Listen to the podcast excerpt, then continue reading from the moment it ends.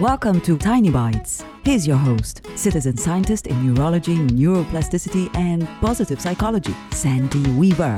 How boring would this life be if everything stayed the same all the time? You'd never desire a new outfit, or a new car, or a new career because there wouldn't be any new available.